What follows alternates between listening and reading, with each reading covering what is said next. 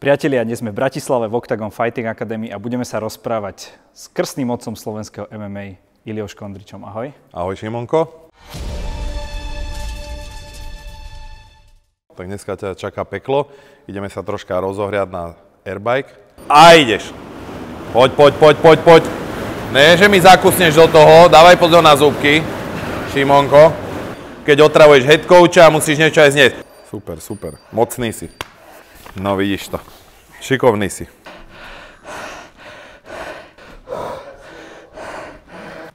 Takže keď sme rozohriatí, môžeme vyskúšať takedown. Dáme taký nejaký nižší, aby som ťa tu nehádzal niekde, aby si nemal potom video z nemocnice. Stiahni.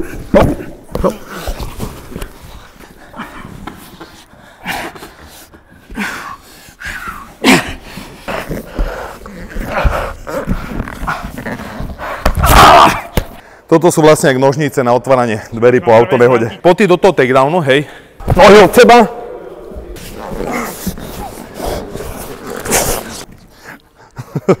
Dobre, poď. Hop. Tak.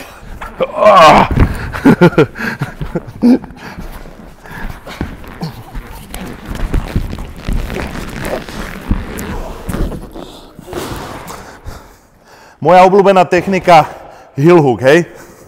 Mocný mužík. Simonko, dobre? A to môžeš byť rád, že som ti nevybil zúbky. No poviem ti, Ilia, že zlatý tréner Ati- Atilka. Tak Atilka má zase pozor v repertoári rôzne zákernosti. To ti nedával tu jeho pascu a zatváranie knihy a tak, jak to volá jeho techniky. Ale samozrejme, tu keď sa robia tie takedowny a práca na zemi, tak pre človeka, ktorý to nikdy nerobil, je to taká nepríjemná záležitosť, takže mal si možnosť vidieť a to sme vlastne len tak sa hrali. Ten takedown nebol nejaký vysoký, to sme sa len tak zvalili v podstate na zem.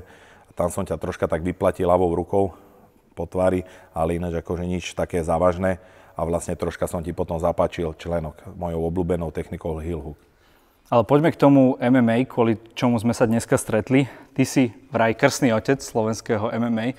Povedz nám, ako to začalo. Kto bol prvý MMA zápasník na Slovensku? Tak medzi prvými MMA zápasníkmi určite bol, uh, myslím, nejaký Ondrej Vančo, či ak sa volal, potom vlastne Slavo Molnár, ktorý s nami začínal. Uh, boli tu nejakí chalani zo Žiliny, neviem presne ich mená, čiže to boli tí prví MMA zápasníci, avšak vtedy ani neboli nejaké kluby alebo niečo takéto, takže vlastne prvý taký klub, taký serióznejší, serióznejší by som to nazval, sme boli vlastne my a potom som sa toho chopil aj tak manažersky, aj trénersky, aj globálne vo všetkých aspektoch, že som si vlastne aj uh, otvoril nejaký gym a som sa tomu venoval a vlastne som nejak ťahal to slovenské MMA. Na začiatku to bolo tak, že tí naši najlepší borci, ty, Attila, Ivan Buchinger, ste chodevali zápasiť do zahraničia. Mhm. Uh, je v dnešnej dobe ťažšie sa presadiť takto v zahraničí, ako to bolo predtým? Tak určite nie, pretože tí naši uh, fightery to nazvime, majú tie podmienky, majú klietku, ring, uh, veľa trénerov. My sme niekedy vlastne cvičili po všelijakých pivniciach, po všelijakých judistických halách, kde sme si vlastne museli nejak, uh, nejak vyprosiť ten čas na to, aby sme si tam aj my mohli zatrénovať. Takže teraz sú tie podmienky úplne inde, sú tu sponzory vďaka OKTAGONu a tak ďalej. Takže určite to majú jednoduchšie v dnešnej dobe, ale zase čo nemajú jednoduché, je to aj tá kvalita tých súperov je tiež vysoká. Hej? No, takže na jednej strane to majú jednoduchšie, na jednej ťažšie, takže tak sa to nejak vyrovnáva, by som povedal. Spomínal si tých sponzorov, ten fame okolo toho, tie sociálne siete, často Áno, o tom hovoríš v rozhovoroch. Ako ty to hodnotíš? Si to možno taký človek ako Ivan Buchinger, že mu to moc nevyhovuje, radšej by len zápasil, alebo práve si užívaš aj tie, aj tie siete, aj ten hype okolo toho? Tak treba si užívať všetko v prvom rade, lebo však nebudeme si toho to znepríjemňovať ten život tým, že to nám nechutí to. Patrí to k tomu, treba si na to zvykať a treba vlastne dať e, niečo aj tým divákom. Oni si to vyžadujú, majú to radi, tak treba im to proste poskytnúť, pretože spätne potom človek zarobí viac peňazí a tak ďalej, čiže je to aj hobby, aj zárobok, takže treba sa to naučiť. A v podstate tá moderná doba si to nejak vyžaduje, takže asi sa tomu treba nejak zrejme podriadiť. Lebo však zem sa nejak točí do jednej strany, tak nepôjdeme nejak do protismeru. Čo hovoríš na trash talk? Tak trash talk, pokým má nejakú úroveň, alebo vieme, že že to je nejaká sranda alebo niečo také. Áno, a nemám rád, keď niekto rýpe do nejakého náboženstva alebo do rodiny, hej, som už aj zaznamenal a tak ďalej, tak to som proti tomu zásadne. Ja si pamätám, respektíve pre mňa ako pre bývalého športovca je také pomerne zvláštne vykrikovať po niekom, že ja ťa zbijem, ja ťa zabijem že to je proste strašne zvláštne, ako keby takto dopredu predikovať. Ja by som, sa potom, ja by som potom chodil kanálmi, Aha. keby sa to tak nestalo, čo sa veľakrát stalo, hej, že ľudia vykrikovali ano. a nakoniec toto ja... Tak neviem, aký šport si ty robil predtým? Kanoistiku. tak tam si sa moc nenakričal, tam si mal tie ústa zavreté, aby ti nenatekla voda donútra. Ale tu v MMA, tu v podstate Uh, to patrí k tomu, hej, že je to akože, nehovorím, že násilný šport, práve že sa snažíme ukázať ľuďom, že to je šport ako každý iný, ale ako vidíme aj v boxe, aj v iných tých uh, veciach, čo prenikli nejak, povedzme, že z Ameriky sem, tak v podstate sa snažia tomu urobiť nejaký ten záujem a darí sa im to práve tým, uh, týmto veciam, hej. Čiže ono v podstate, keď si niekto na seba ušije taký bič, áno, že tam bude vykrikovať nejakého zbija a potom on je zbytý, no tak potom, jak si ty povedal, že či odhambí chodiť kanálom. Ale zase niekomu to funguje, ak sme videli ten McGregor, že v podstate e, niektorým tým súperom sa dostal do hlavy a používal to ako zbraň. Hej? Čiže vedel to použiť ako zbraň proti tým súperom a vedel aj na seba upozorniť, vedel sa predať. Hovoril si o tej agresivite. A ty, tebe prišli, prešli rukami desiatky, možno stovky, stovky chlapcov a dievčat. Ako je to s tou agresivitou? Mal by mať človek nejakú v sebe, alebo by mal mať ten taký ten stoický, úplný kľud, aby sa vedel koncentrovať do toho a všetky tie jeho pohyby boli jak, také kalkulované a nie agresívne? Ono ťažko povedať, pretože vidíme rôznych šampiónov, či je nejaký McGregor, či bol nejaký Khabib, či boli iní a každý mal nejaký ten svoj prejav športový, aj vlastne ten taktický a vychádzal mu, hej.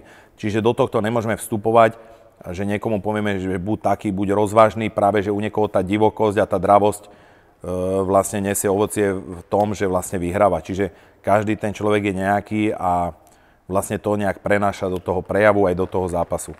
Ako ja neviem na tých kajakoch, že niekomu možno že tam hučí a zaberá, pomáha to, niekomu to vlastne zase má radšej to, že si ide tak, hej, nejaké to svoje tempo, neviem, či si dá do uší nejakú hudbu a sústredí sa a tvári sa meditatívne, hej. Čiže aj tých ostatných športoch to vidíme, že každý to prežíva nejak inak. Hej. Niektorý tenista proste tam hodí raketu o zem a niekto si povie, že to je, ale nakoniec ten zápas vyhrá a zlomí 5 ra- tenisových raket. Hej. Takže je to taký ten individuálny prístup, že každého bojovníka už máš nejakým spôsobom načítaného. A tak určite, toho... čo sa týka mojich bojovníkov, tak samozrejme a snažíme sa niektoré zase tie veci, čo vidíme, že nevychádzajú, tak sa snažíme v tých bojovníkoch nejak tlmiť a vysvetliť im to, že by mali sa uberať nejakou inou cestou, ak im to nefunguje. Ak im to funguje, nech si to robia ďalej. Vyzerá to, že československí bojovníci, ak, ak, ak to aj ty berieš ako nejakú československú scénu. Áno, určite to berem ako československú, samozrejme. Sú z môjho pohľadu veľmi úspešní, minimálne tých, ktorí máme teraz v UFC, tak tam je v podstate jedna, jedna výhra za druhou. Mhm. Čím si to tak vysvetľuješ? Čo máme my? Je to niečo také, čo máme v génoch? Alebo dá sa už povedať, že sme úspešný národ v MMA? Tak určite, že áno, pretože už Attila v dávnej minulosti bol vlastne Bellator šampión a určite to aj možno takou dravosťou, ale aj tým záujmom československých tých nejakých tých či už fighterov, alebo tých budúcich fighterov, alebo tých fanúšikov o to MMA a to sa vlastne presúva do toho, že vlastne trénuje sa to. Zrejme niečo robíme dobre aj my ako tréneri a určite možno to máme aj v nejakých tých génoch, aj keď neviem, že či tí Slováci boli nejakí bojovníci v dávenej minulosti, nemám to až tak naštudované, ale však napríklad sme tu pomiešaní všelijakí, však ja mám otca Srba, e, Buchingerovci a Vegovci a títo sú tiež takí všelijakí pomiešaní, takže nejak by som povedal osmahnutým maďarskou nejakou národnosťou a tak ďalej, takže máme tam potom chalaňov nejakých šikovných, však z Nových zámkov, to tiež to tam tak prúdi tým, tý, tými Maďarmi. Čiže sme tu tak dobre, by som to povedal, možno namiešaný národ, ten slovenský. Ty sám máš rád také tie zápasy na zemi, či už sa jedná o jiu-jitsu, grappling. Pravidelne si súťažieval v týchto ano. disciplínach. Na druhú stranu zoberme si tých postojarských bojovníkov. Nie je to tak, že, ten, že to MMA momentálne na seba strháva takú pozornosť, že vytláča tieto rôzne tie odnože týchto bojových umení na perifériu? Určite áno, pretože robia to dobre. Hej, robia to dobre, hlavne tí Američania, ale aj Rusi. Robia to dobre a ale zase ja si myslím, že na druhú stranu aj to priťahuje za tú pozornosť, pretože nejaké jiu-jitsu alebo nejaký grappling alebo takto, keď proste nejaký uznávaný fighter tam niekoho ukončí nejakým škrtením alebo niečím takým, tak sa dá do pozornosti zase tá technika jiu-jitsu. A napríklad niektorí ľudia, alebo napríklad ženy, alebo aj matky, alebo nejakí právnici, alebo doktori, ktorí nemajú náladu sa nejak e, v podstate zraniť, môžu ísť na to jiu-jitsu a je to tak menej, by som povedal, že devastačné na ich organizmus, hej, čo sa týka nejakých, že tam nie sú nejaké až tak často nejaké monokle alebo zlomené frňáky aj keď aj vlastne aj to je tvrdý šport, netreba to podceňovať, aj tam dochádza k rôznym zraneniam. Ja som, Ale si to, to... ja som si to veľmi dobre vyskúšal, keď si ma hodil prvýkrát na zem, tak som skončil dole na tej klietke a ty nie si úplne najľahší chlapec. Takže sa, mi som, za, takže sa mi to... Teraz som vypasený. No. Takže sa mi to tvrdé pletivo celkom zarilo do kože. Hej, hej. Tak je to pre tvrdých chlapov, tak niečo vydržíš, tak vidno, že aj cvičíš, že troška, že sa poznáš s činkami takže niečo musíš zase vydržať, ale tak my to tu nemáme nejaké zase úplne vyteplené, nejaké také vyčančané, máme to tu také bojovnícke a potom o to ľahšie sa im bojuje vlastne v tých nejakých krajších klietkach. Ja neviem, či si pamätáš, eh, na Discovery boli takí dvaja chlapci, ktorí kedysi chodili po rôznych takých športoch v rôznych ano. krajinách a tam ano. trénovali týždeň ano. a jeden z nich vždy hovoril, že dobrý gym uh, spoznám podľa toho, že ako vojde, tak do ňoho vrazí ten pach potu. Áno. Vieš, že také presne, ak e, to Áno, a tak zase musí to zase byť v rámci nejakého, one, že nemôžu tu smrdeť nejaké hovienka alebo niečo takéto, pretože potom tí klienti by sa stiažovali a zase ďalšia vec je aj tá hygiena, že zase nech to má ten svoj pach, jak si povedal, ale zase musí to byť aj na druhú stranu čisté, musíš na tých nejakých sociálnych zariadeniach tam e, nejaké toalete cítiť aj troška toho chlóru a tak ďalej lebo to by bolo veľmi špatne, kebyže to tu celé posmrtkáva. Ja trochu tak uh, kašlem, ale je to preto, že že, že nemám dostatok vody, stále som nejaký, ešte dobre. stále cítim tú intenzitu toho tréningu. Dobre, dobre, super. My sme spomínali rôzne zdravotné aspekty, teda ty si spomínal, že zdravotné aspekty, tvrdý šport a tak ďalej. Um, chcem s tebou prebrať dve veci. Prvá vec je to zhadzovanie. Uh-huh. A ako to bývalo kedysi? Zhadzovali bojovníci takéto obrovské kvanta, ako to napríklad vidíme pri Vémolovi a pri mnohých ďalších. Tak v minulosti to nebolo, sa to nediali takéto záležitosti. Potom, jak sa poupravovali tie váhovky, a, lebo v podstate niekedy, keď mal niekto 90, išiel so 115 kilovým, alebo naopak tie prvotné nejaké tie zápasy tam bez nejakých rozdielov tých váh a tak ďalej. Takže ono sa to upravilo, našla sa táto nejaká finta a teraz sa to používa. Niekde sa to zakázalo v niektorých organizáciách kvôli tomu, že tam došlo, ak neviem, či nejakému úmrtiu alebo čo. E, vďaka tomuto Eh, extrémnemu zaťaženiu organizmu. Takže niekde to tak eh, nejak eliminujú alebo niekde si kontrolujú vlastne, že kam tá váha môže ísť a jak s ňou vlastne je tam aj nejaká kontrola, ja neviem, či mesiac, týždeň a tak ďalej pred tým zápasom. Ale je to moderné MMA a kto to vie dobre využiť, tak vidíme na Vemolovi alebo takto, že je niekde úplne inde silovo nad tými vlastne no, súpermi. No, Aj keď nehovorím, že to je len to, hej, musí tam byť technika, bojové srdce, všetko, ale určite veľa urobí aj táto váha, to je samozrejme. Jasné, ale je to správne? Malo by to takto byť? Ako by to bolo podľa Iliuš Kondriča, keby si ty tvoril pravidla? Ako takto, ja ich netvorím, takže nič podľa Iliuš Kondriča nebude. Iliáš Kondriča musí tomuto nejak podriadiť v rámci toho, že zatiaľ to tak je. Pokým to bude inak, budem sa nad tým zamýšľať ale nejsom zase, som nejaký, že krstný otec slovenského MMA a tak, ale zase nechcem sa zase pasovať do roli nejakého až takéhoto zástancom, že čo má byť a nemá byť, na to možno nech sú nejakí iní ľudia, nech sa tomu iný niekto venuje, pretože to by ma fakt už nejak vyťažilo viac, než som. A to som dosť. A ďalšia vec, čo, sme, čo som si aj pri tréningu vyskúšal, ako je to v tréningu s údermi do hlavy. Je to také niečo, že keď to zažiješ na tréningu, ťa to utuží potom v tom zápase, alebo práve naopak by si mal inkasovať čo najmenej a v úvodzovkách si tú hlavu šetriť? Tak, treba si tú hlavu šetriť, to je samozrejme, ale zase nejakú tú sériu úderov treba aj nakúpiť do tej hlavy, pretože uh, ináč reaguje človek, ktorý sa len tak ťuká a zrazu v tom zápase dostane riadnu pecku. Čiže ja si myslím, že nejaký tá zlatá stredná cesta, samozrejme nesi roztreskať hlavu a za zopár tých úderov na také otúženie a na tie reakcie určite treba, pretože iné niekomu páčiť nohu a iné, keď pred tým páčením dostanem dve údery a ešte počas toho páčenia, ak niekomu páčim nohu, tam dostanem ďalšie a niekoho to môže vlastne odradiť o ďalšie nejaké techniky, aktivity a vlastne ten super môže vyhrať, hej?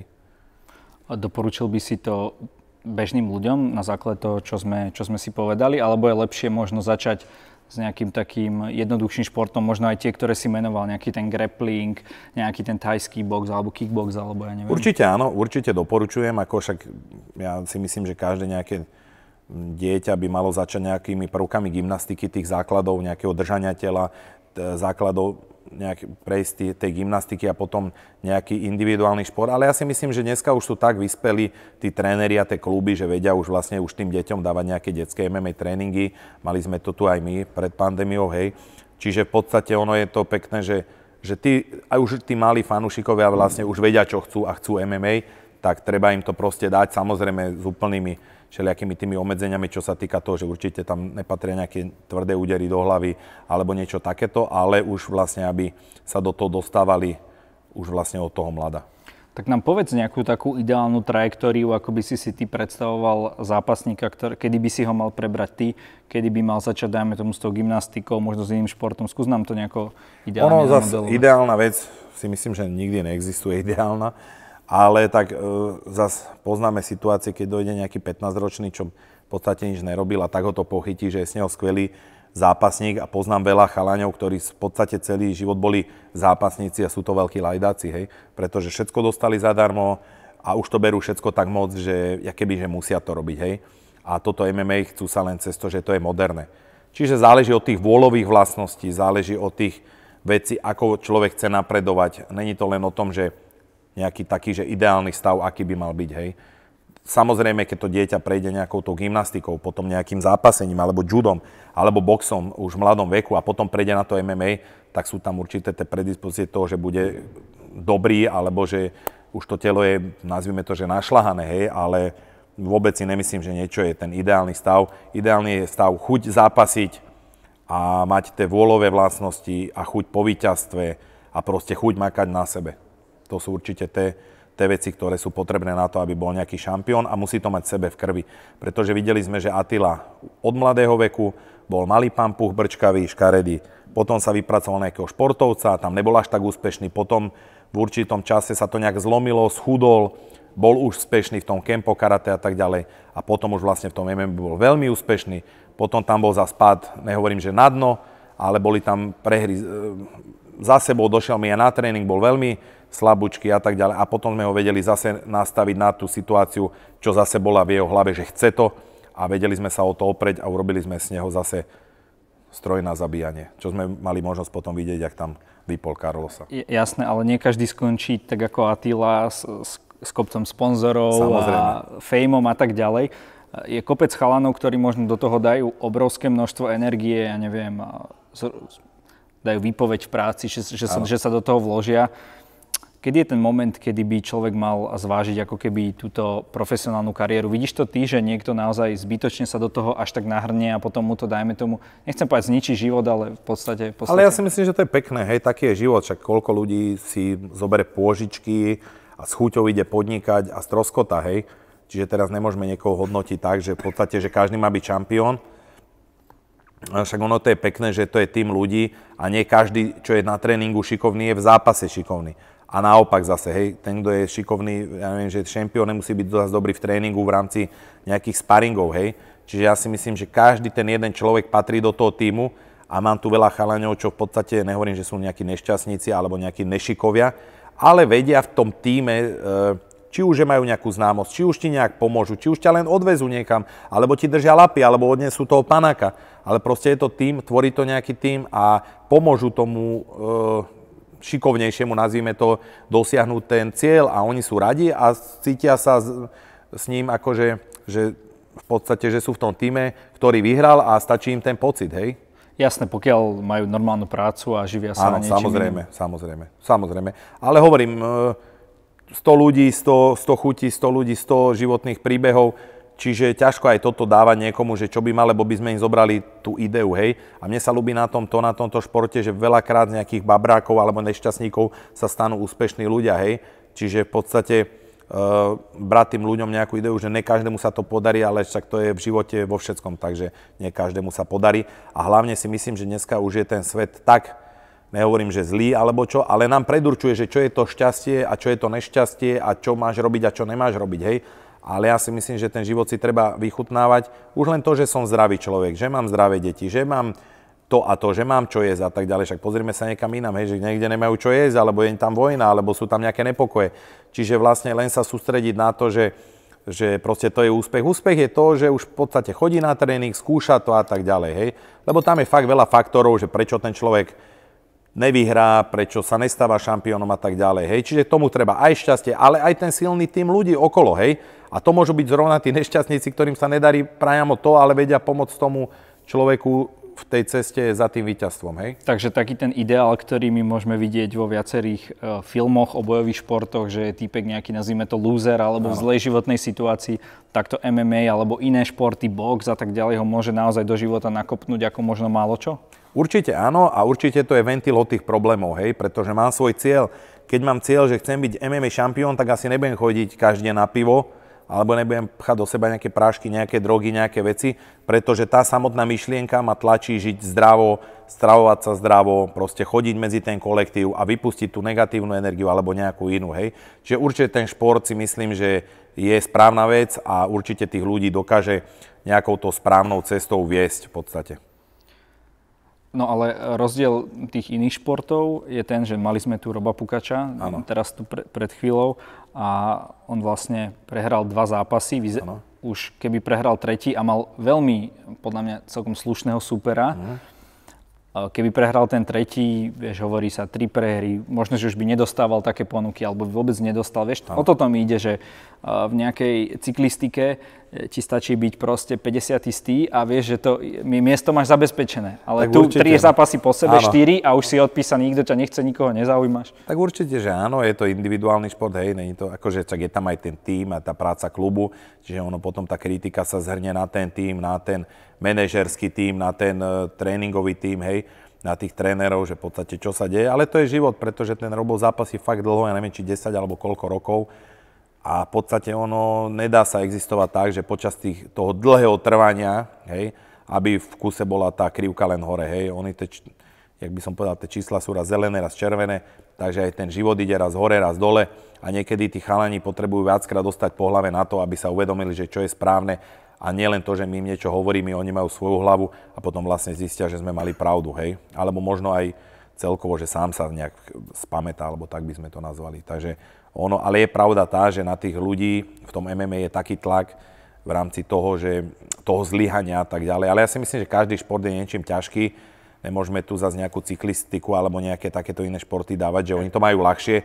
Tiež, tiež sú tam určité plusy, určité minusy, ako v každom inom športe. Takže podľa mňa, kto ide do toho, musí sa aj s týmto zmieriť a musí to celé pochopiť v tej hlave. Tak určite nemyslím, že cyklistika alebo ktorýkoľvek šport je ľahší alebo ťažší, len no, mám taký pocit, že, a povedz mi ty, ty si odborník, že z toho MMA dokáže veľmi rýchlo vypadnúť po tých pár prehier. A to nemusí byť, že si mal proste e, horšie výkony. Hej, ty sám si hovoril, že si bol proti ťažkým superom a mladým chalanom, potom chodili do UFC a tak. Ano. Vieš, a teraz niekto povie, že vieš čo, ty už nás nezaujímaš, lebo máš veľa prehier. Určite, no tak ale proste život je taký, hej, taký jak aj v biznise, tak aj tu v tom MMA a treba proste zamakať, aby sa to tak nestalo, alebo nejak inak zaujať. A dneska vidíme, že kto je napríklad šéf na sociálnych sieťach, nemusí byť až, až tak kvalitný bojovník, hej. Čiže v podstate musíš to vedieť nejak vyrovnať. Buď budeš zabijak, alebo budeš proste na sociálnych sieťach zaujímavý. Ja si nemyslím, že vždycky ten fighter musí byť úplne super technický a veľký šampión na to, aby bol úspešný, alebo na to, aby sa tam udržal, hej. Samozrejme, nemôže to byť nejaký úplný amatér, ktorý má že teraz milión sledovateľov a, a nehajú ho tam 10 krát za sebou vytrieskať v klietke, hej. Ale ja si myslím, že aj keď sme mali ten projekt X, projekt Y, projekt neviem aký, tak aj tí bežní ľudia sa dostali do tej klietky a mali možnosť v podstate sa tam nejak ukázať a niektorí aj prejavili záujem ďalej zápasiť a tak ďalej. Takže hovorím, do tej, a niekto týmto vyčítal, že akože si oni sa tam dostali, no tak nejak sa tam dostali, no tak nejak sa tam dostali, tak nech sa tam snaží dostať každý jeden, lebo dneska ten šport není len vyslovene o tých výsledkoch, ale okolo e, tých vecí aj naokolo, hej? Um, do akej miery je ten úspech alebo neúspech záležitosťou aj toho trénera, lebo povieme ďalší príklad hokej, Ano. Automaticky, keď naši nepostupia v hokeji, automaticky tréner ide preč. Jasne. To sa nemusíme baviť, ten, ten už si napíše proste sám výpoveď. Ale neviem, či, či je to vždy úplne správne, lebo nemusí to byť zlým. Vieš, ten tréner sa tam teoreticky môže aj rozkrájať na tom mlade a keď tí superi nespravia to, čo majú, alebo nie sú až takí kvalitní objektívne, ako je to v MMA. Tak ono v podstate tu za tých trénerov toľko není, a ten biznis MMA je troška ináč nastavený než v nejakom hokeji. Ja to neodsudzujem, čo robia v hokeji, keď im to tak funguje a je tam potom ten tlak na toho trénera, že musí s nimi robiť. To tiež není zlá vec, čiže ja to neodsudzujem. Možno aj to je správna vec, avšak e, tu nám môžeme byť radi, že tí tréneri sú, pretože každý jeden tréner v Československu, to není len o tom, že zarába nejaké peniaze.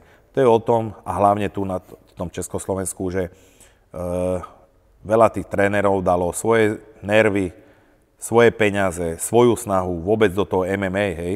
Čiže my tu nemôžeme odsudzovať žiadneho trénera ani tu, ani niekde v Bystrici, ani niekde v Košiciach.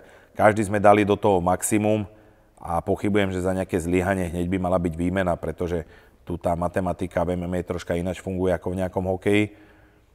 Čo zase je niekedy na škodu, niekedy zase na osoch. Takže Samozrejme, tú zodpovednosť musí mať aj ten tréner a vlastne dneska už tie všelijaké tie mm, rôzne tie sociálne, ja neviem, na tých sieťach sú všelijaké tie ja neviem, MMA Shorties a Fanatic a MMA a Svet MMA a čo ja viem čo. A tí ľudia, tí fanúšikovia vám to dajú dosť vyžrať, čiže v podstate aj potom je to nejaké zrkadlo do tých eh, verejných tréningov, kde aj tí bežní ľudia potom vám prestanú chodiť, keď ten klub je úspešný, takže tu ani netreba nejakú výmenu trénera, ale vedia vás potrestať vlastne aj tí fanúšikovia alebo tí potom tí klienti, že máte zlé meno. No to je asi všade v internetovej no. sfére, že dokážu ťa vytrestať ľudia za, za, za, za hoci čo. Vráťme sa ale trochu ešte na začiatok toho rozhovoru, keby si si v tom roku 2005, keď si mal prvý zápas, no predstavil, že na akej úrovni bude MMA na Slovensku alebo v Československu roku 2021. Veril by si tomu, že sa to dá až takto posunúť? Ako nehovorím, že by som neveril, ale určite ma to vôbec nenapadlo, že bude mať takýto krásny veľký gym a že celkovo, že to tu bude také rozbehnuté a že, že to bude mať taký úspech a že proste ľudia nás budú, akože nehovorím, že uznávať, ale že budeme známi, hej, vďaka tomu MMA. Takže to ma určite nenapadlo, ale vždycky ten cieľ tam bol a vždycky som išiel dopredu Vždycky som sa to snažil nejak posúvať, takže samozrejme nejak sa to... Hovorím, veľa, veľa sa urobil aj ten OKTAGON, veľa urobil, pretože uh, tí ľudia bez toho by fakt asi zápasili za nejakých pár eur niekde, kade, tade a vlastne toto dalo tomu tú tvár. Vlastne aj cez tie sociálne siete, aj cez tú televíziu, hej, čo veľa ľudí odsudzuje, že, že je to moc také, aby som to povedal, že komerčné alebo jaké, ale za na druhú stranu zrejme tým fajterom sa to páči, že už sú aj ohodnotení za to, že športujú.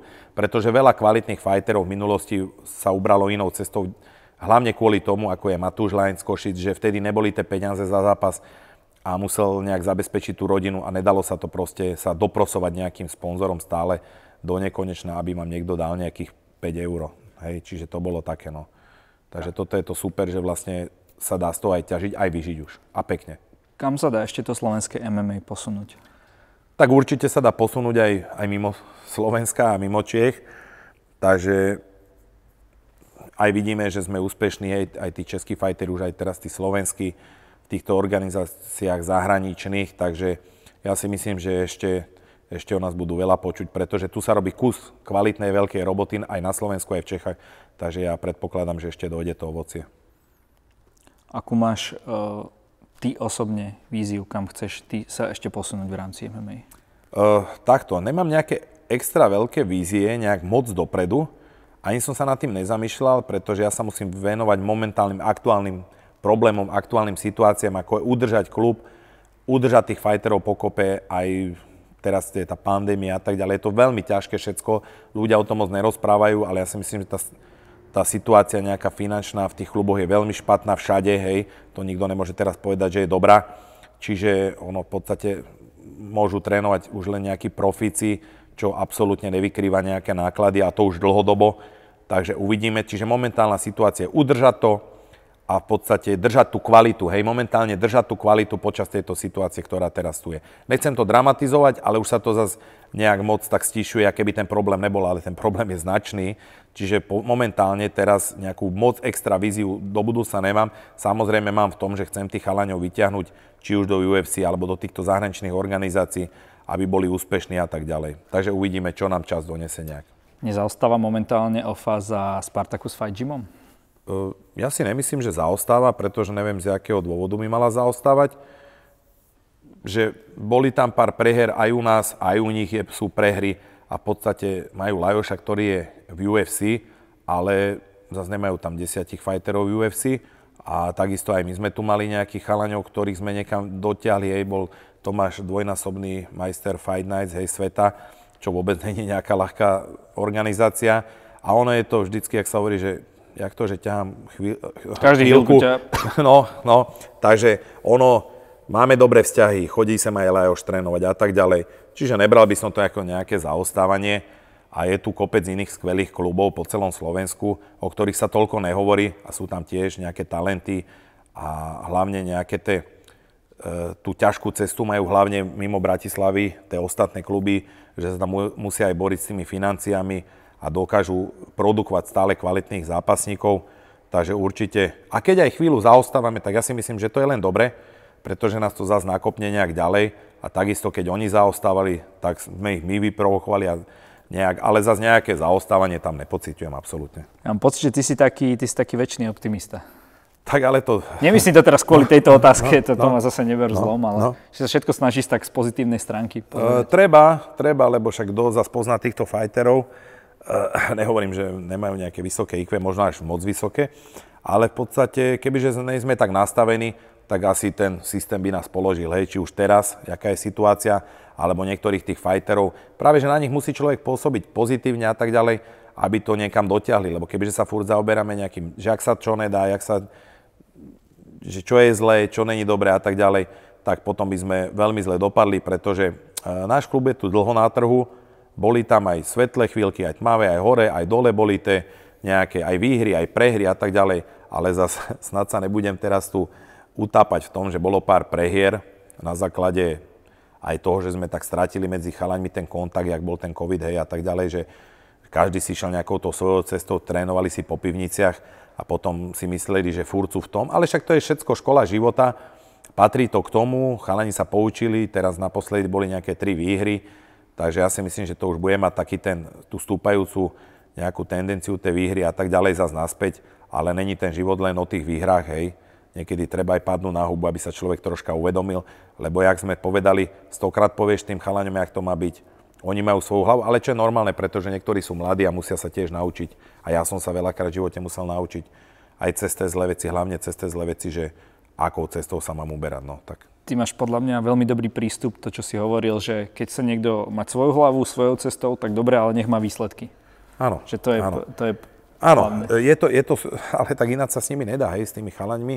A keď chceme, zazoberme si tak, že tá OFA, čo má tých fighterov, ja sa pýtam, ktorý gym má toľko fighterov toľko rokov pokope.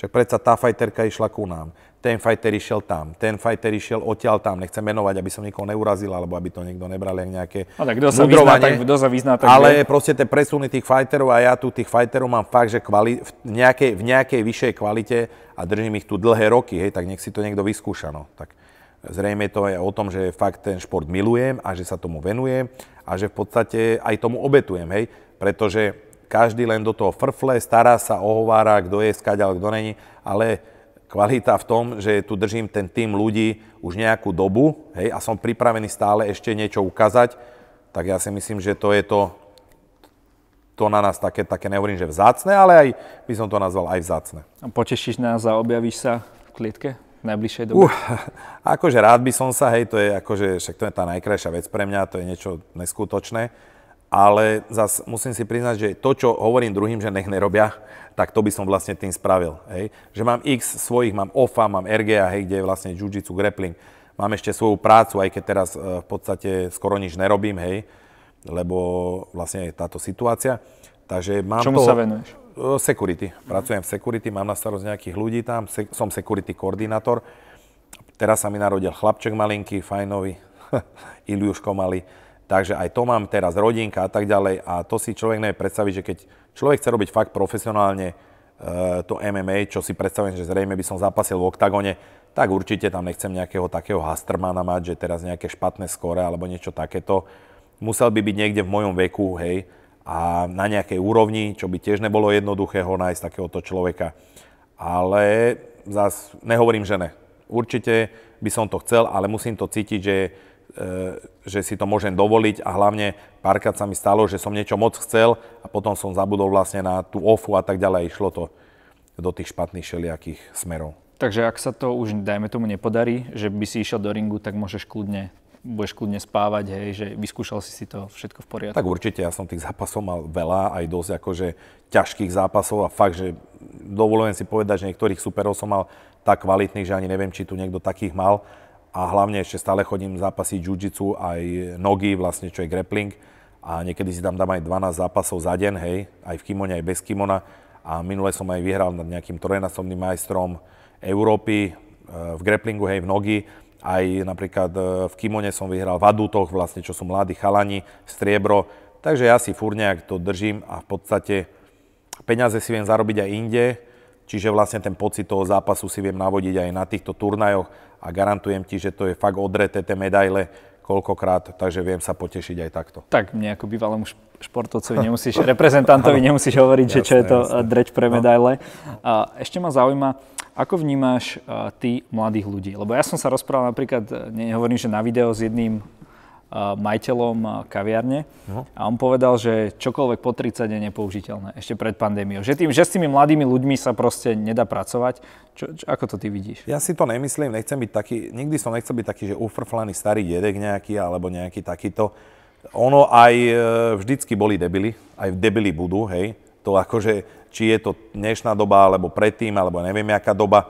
Ono v podstate, e, treba si nájsť tých správnych ľudí okolo seba, a poznám aj u nás skvelých mladých ľudí, ktorí sú slušne vychovaní, e, chcú zápasiť a tak ďalej. Samozrejme je celkovo, hej, dnešná tá doba je fakt taká, že keď sa bavím aj s ľuďmi, s rôznymi podnikateľmi, že majú problém obsadiť čašníkov, kuchárov kvalitných a tak ďalej. Ale ja si myslím, že treba sa nejak tomu, treba te, v tej evolúcii nejak proste sa hýbať a netreba spať, hej. Treba sa tomu prispôsobiť nejak a treba s tým pracovať. Ale akože aj by som povedal, že aj má pravdu, však samozrejme, ale myslím si, že sú aj svetlé výnimky, takže netreba sa vzdávať a hlavne netreba byť negatívny. Však to nič tým nedosiahneme. Ja si ešte pamätám, ako som nášho trénera e, stretol po rokoch a on nám hovorí, že, že, že čo tí mladí dneska, on tak trénuje, tak názročných, hej. A že počúvaj ma, vy ste boli zlatí, hej, pritom na nás pindal, neviem čo, neviem čo. Že teraz vy ste, ja som, ja som niečo povedal, vy ste to spravili. Teraz pomaly, aby som sa s každým rodičom bavil individuálne, o tom decku, vieš, to, že my sme, niečo sme spravili zle, okamžite, všetci sme robili hodinu, sme klikovali, jasne, jasne. proste fyzické tresty, teraz dneska by za to toho trénera asi zavreli. Tak určite, že áno, ale zase hovorím, e, netreba byť zatvrdnutý, proste tak nech nerobí toho trénera. Nech ide robiť nejakého záhradkára, nech tam okopáva za kvetinky, lebo tému nebudú nadávať naspäť a tak ďalej. Proste pokým to človek chce robiť, musí s tou dobou ísť, hej, nemôže ostať niekde. Niektoré tie názory nech si nechá, ktoré mu fungovali, možno ho budú mať za to tí ľudia radi, možno budú milovať, možno kvôli tomu tým starým názorom bude úspešný, ale musí sa podriadiť určitým aj tej, hovorím tej evolúcii tej novej dobe, pretože by sa sám zbláznil z toho, hej. Poznám x trénerov, ktorí sú proste vyhoretí, prepálení, nešťastní, zadlžení, pretože nešli, hej, stále si išli to svoje ale proste... Pamätáš si takéto uh, jedno video, uh, bolo to, myslím, že nejaký český hokejový tréner v Brne uh-huh. a mal nejaký preslov v šatni. Áno, áno, pamätám, aj som to pozeral. A čo na to hovoríš? Ja si myslím, že to je pekné, lebo... Uh, ale to je práve zas... ten starý prístup, áno, to nie je ten nový ale prístup. ja viem, ja si, ja si to pamätám, ale mne sa to ľúbi, pretože, uh, pretože troška, že mal na to gule, hej, a ja si myslím, že človek sa môže na tom zabaviť, zasmiať sa a keď si s odstupom času tak na to sa pozrieme, tak v podstate nič zlé im nechcel, hej. Nemal tú myšlienku niečo zlé, hej, že, že v podstate oni môžu byť radi, že ich sere to, že nejaký ich neúspech alebo je nejaká ich lajdackosť. Takže ja si myslím, že to je skôr tak na zasmiate a určite ten tréner v tom zrejme asi nebude pokračovať, lebo to vyšlo von, takže no. Ale však sú to chlapi, nie sú nejaké bábiky alebo nejakí 12-roční chlapci, takže ja si myslím, že je úplne v pohode, že, že som sa na tom zabavil. Ilia, každý na záver v našej relácii má možnosť niečo odkázať našim divákom. Nech sa páči, tu máš kameru. Ak niečo by... nezaznelo, čokoľvek. Tak, čo by som im chcel odkázať, tak nech stále sú fanúšikmi MMA a v tejto ťažkej dobe nech nás stále podporujú a stoja pri nás. Myslím, že si to tí československí fajteri zaslúžia. Ďakujem za tréning. Prvýkrát som trénoval na zemi. Celkom ma to chytilo, možno to ešte niekedy vyskúšam. Uh, kedykoľvek, ak hovorím, ak tie opatrenia sa nejak zmierňa, tak si tu vítaný. Díky. A ja ďakujem.